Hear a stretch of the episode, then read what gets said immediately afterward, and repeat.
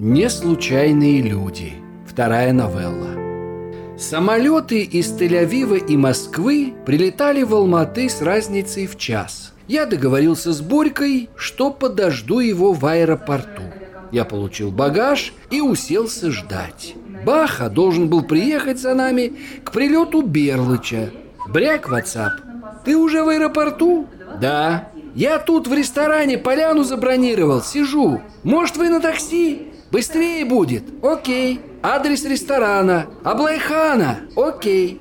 Борька выбежал из зала прибытия, таща за собой чемодан. Глаз горел, на скорости, подпрыгивая от возбуждения, пронесся мимо. «Борь, ты куда?» «Извини, не заметил». Мы покидали вещи в такси и стали смотреть в окна, одновременно разговаривая. Баха сидел за огромным круглым столом и уже что-то поедал. «Чего так долго? Я уж тут два часа сижу». Борьку ждал. Борька от возбуждения крутил головой, возбуждение не проходило. «Борь, ты что такой неспокойный?» «Запах». Запаха нет ни на улице, ни в ресторане. Борька поднял голову и водил носом, стараясь поймать одному ему известный запах. Какой запах? С тобой все нормально? 25 лет назад был запах, а сейчас его нет. Мы засмеялись. Я взял бутылку коньяка и плеснул всем в бокалы. Борь, сейчас тебе будет запах. После выпитого Борька не унимался. Пацаны, давайте быстрее поедим и пойдем погуляем. Быстрее не получится, я бешпармак заказал.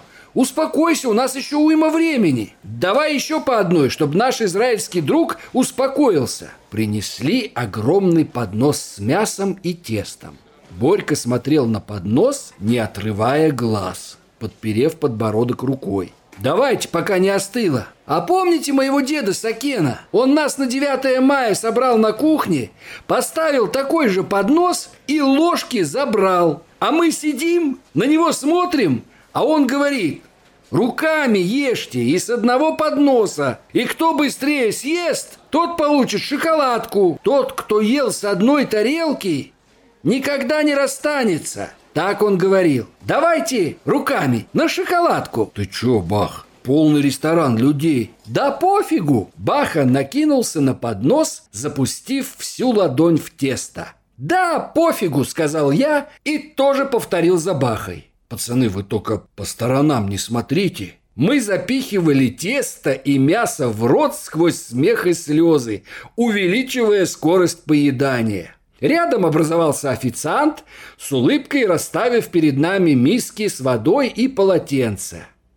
В парке Ленина на постаменте мы не обнаружили, хотя знали, что памятник давно убрали в парк, в микрорайоны. Все равно запаха нет. Борь, какой запах? Столько лет прошло. Должен быть. Мы болтали ногами на нашей чудом сохранившейся скамейке. Чемоданы стояли рядом. Уже в гостинице Борька, засыпая на соседней кровати, периодически соскакивал и смотрел в окно.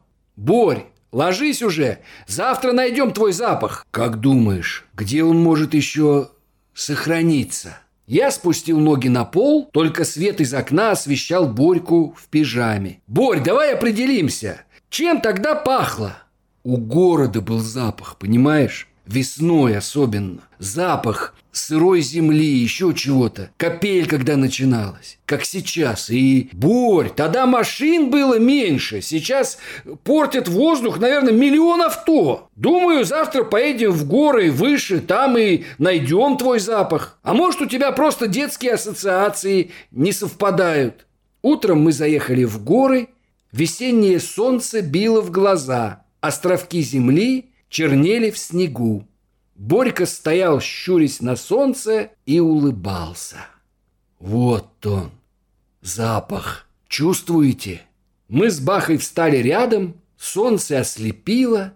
Мы стояли, как три воробья, и улыбались. А дед Сакен был прав. Тот, кто ел из одной тарелки, никогда не расстается, а? Пацаны,